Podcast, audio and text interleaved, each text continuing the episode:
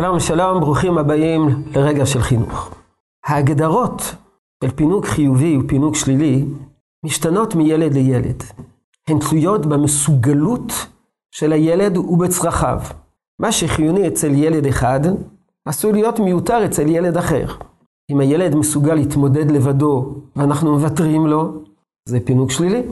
אם חברו איננו מסוגל להתמודד לבדו ואנחנו עוזרים לו, זה לגמרי לגמרי חיובי.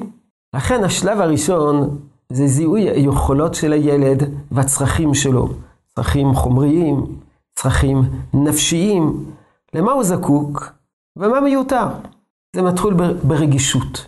רגישות של ההורים לחוש את הילד, להכיר אותו לעומק.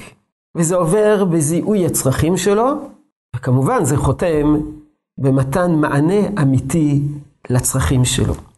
ההבחנה בין פינוק שלילי לפינוק חיובי, למדתי מהרמח"ל בספרו מסילת ישרים, ואני מקריא, הרי לך הכלל האמיתי, תשמעו היטב מה שכותב הרמח"ל, הכלל האמיתי, כל מה שאינו מוכח לאדם בענייני העולם הזה, ראוי לו לפרוש ממנו.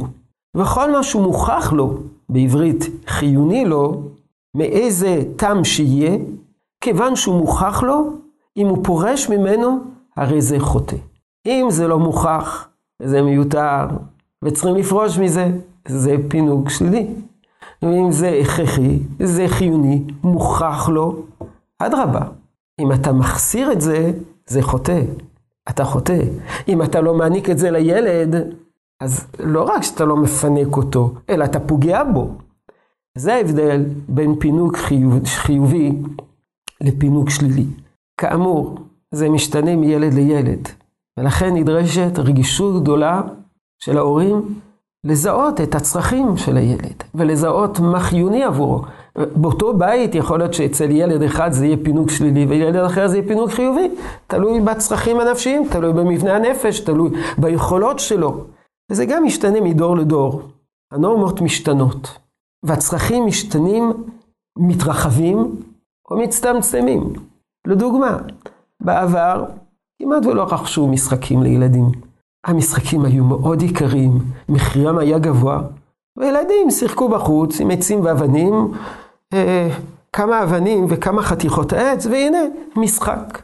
היום הילדים נמצאים הרבה יותר בבית, ומחירי המשחקים ירדו, וחיוני לקנות לילד משחקי חשיבה. זה לא פינוק שלילי. יהי רצון שתשרה הברכה בעבודתנו החינוכית. שלום שלום.